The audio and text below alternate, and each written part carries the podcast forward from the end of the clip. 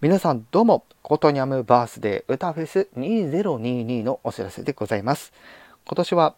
サードシングルの発売日と同日、元より私の誕生日である10月18日に開催予定となっております。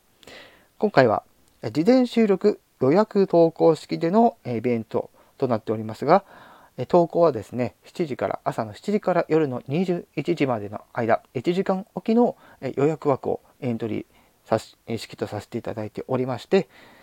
はい、えー、なので全体的には15枠ね15億以上になりそうな時は30分枠も追加で、えー、考えていこうと思っております。受付はこちら当スタイフの番組の DM、えー、つながりのある方は LINE、Twitter、Instagram でも受け付けております。